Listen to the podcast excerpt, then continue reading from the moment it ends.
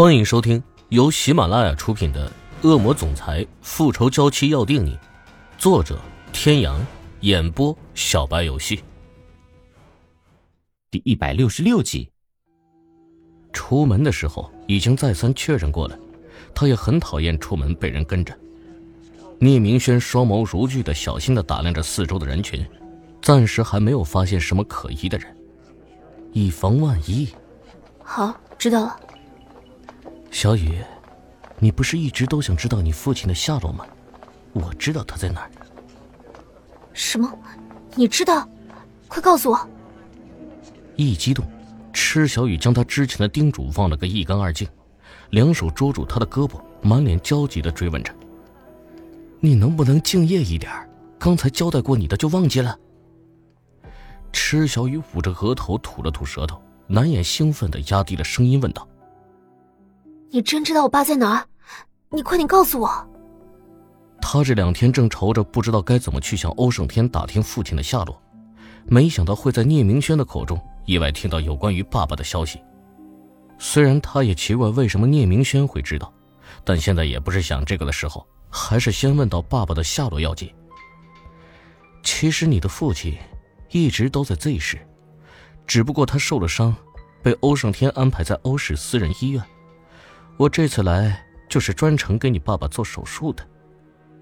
为了防止他再次激动，聂明轩将一只大掌压在他的肩膀上。受伤？你说我爸受伤了？严不言重？伤在哪儿了？聂明轩双目直视前方，沉默了一会儿，才一一回答他的问题。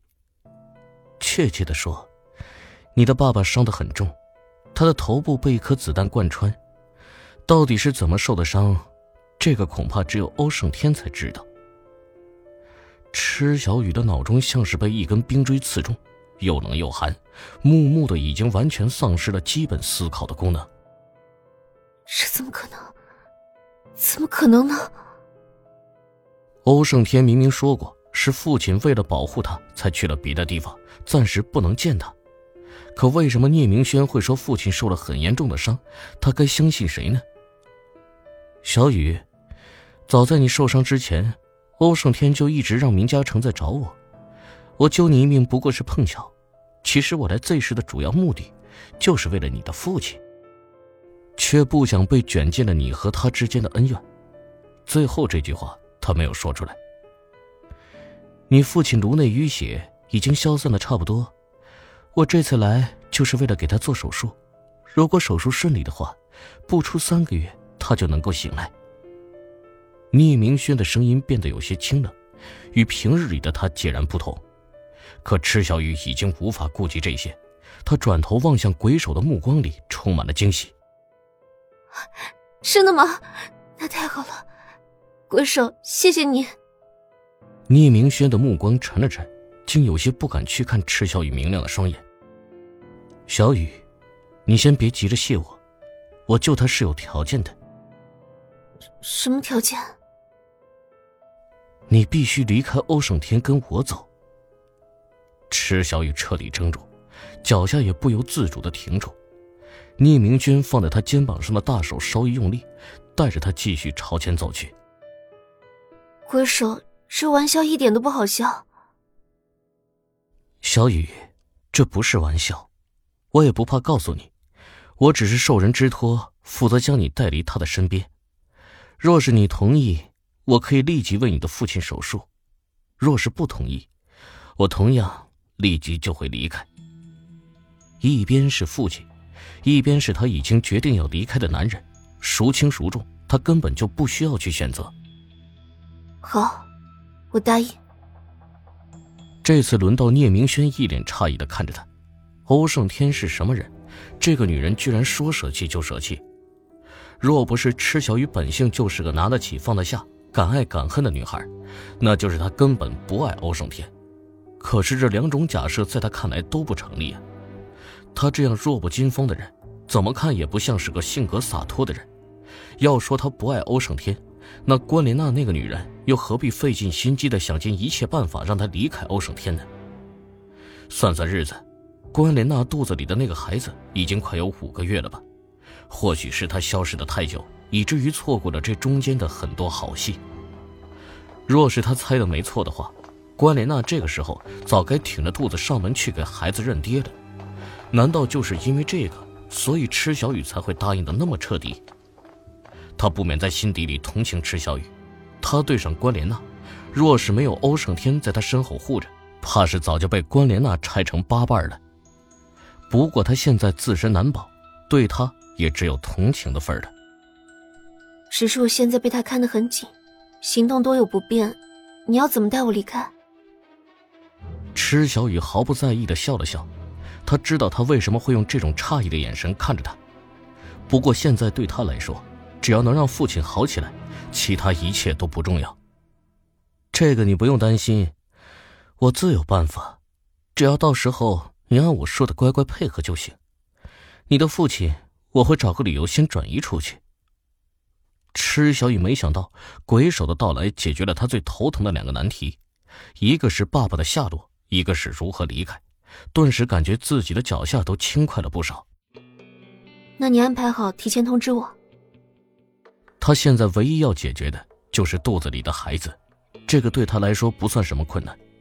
只是一想到梦里那个一直叫他妈妈的冰凉的小身体，他还是忍不住的心颤。他不能自私的留下他，他也冒不起这个险。聂明轩带着他进了一家大型的商场，买了很多的礼物送给他。或许是压在心上的大石头终于落了地，池小雨脸上的笑容一直都没有消失过。直到把他送上车，临别之际，池小雨冲他招了招手，他靠了过去。池小雨咬了咬下唇，终究还是说了出来：“鬼手，麻烦你转告关莲娜，其实他不用这么多此一举，我会离开的。不过还是要谢谢他告诉我父亲的下落。”车子启动，很快消失在街道的尽头。聂明轩站在原地看了很久很久，他突然好像有些明白。像欧胜天那样不可一世的王者，为什么会爱上这样一个在他人眼中平凡到不能再平凡的女孩？人人眼中平凡的女孩，其实自有她的聪慧之处。他身上有一种非常纯净的特质，在吸引着周围的人靠近。关莲娜即便是在修炼一百年、一千年，也未必能够修炼出来。现在看似是他占尽了上风，可事实上，能够在那个男人心里留下痕迹的。只怕恰恰是这个已经决定要退出的人。关莲娜注定只能是个失败者，因为她从骨子里相信欧胜天一辈子也不会接受那样一个心机深沉到可怕的女人。他只会用阴谋诡计去算计，永远也得不到任何人的真心。他回到别墅的时候，看见关丽娜一个人窝在沙发上看电视，这还是他从医院回到别墅后，池小雨第一次看到他出房门。之前一直都在卧床，说是医生交代的要做小月子。池小雨不是很懂，他只知道他每餐的饭菜都要单独做，做好了有专人给他送到房间去。据说他还让送饭去的仆人试菜，说是怕有人在饭菜里下了毒。仆人把这些当成私下里八卦的谈资说给他听，他都只是笑笑，并不予理会。他有些时候。其实真的挺佩服关莲娜那股能作的劲儿。本来一切相安无事，他也只需要安心的等待订婚的日子，却偏偏总喜欢无中生有，好像就是刻意在找存在感一样。各位听众朋友，本集到此结束，感谢您的收听。